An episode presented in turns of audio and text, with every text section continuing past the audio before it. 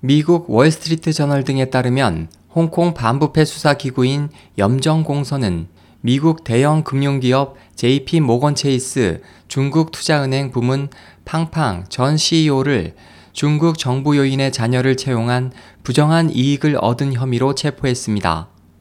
팡 씨는 현재 보석 중에 있어 홍콩 출국이 금지됐습니다.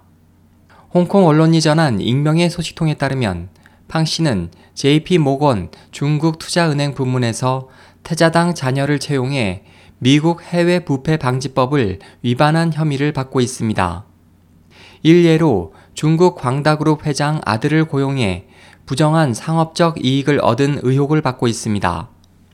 팡 씨는 지난 3월 JP 모건 체이스를 사임했고 같은 달 26일 홍콩 반부패 수사기구인 염정공서는 팡 씨의 JP 모건 홍콩 사무실을 수색해 컴퓨터 기록과 관련 문서 등을 압수했습니다.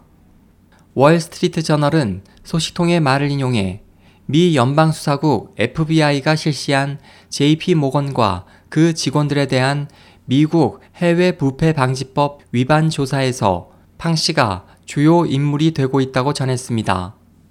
1977년에 도입된 미국 해외 부패 방지법은 미국 기업의 해외 관리들에 대한 뇌물 공여를 금지하고 있습니다. SOH 희망지성 국제방송 홍승일이었습니다.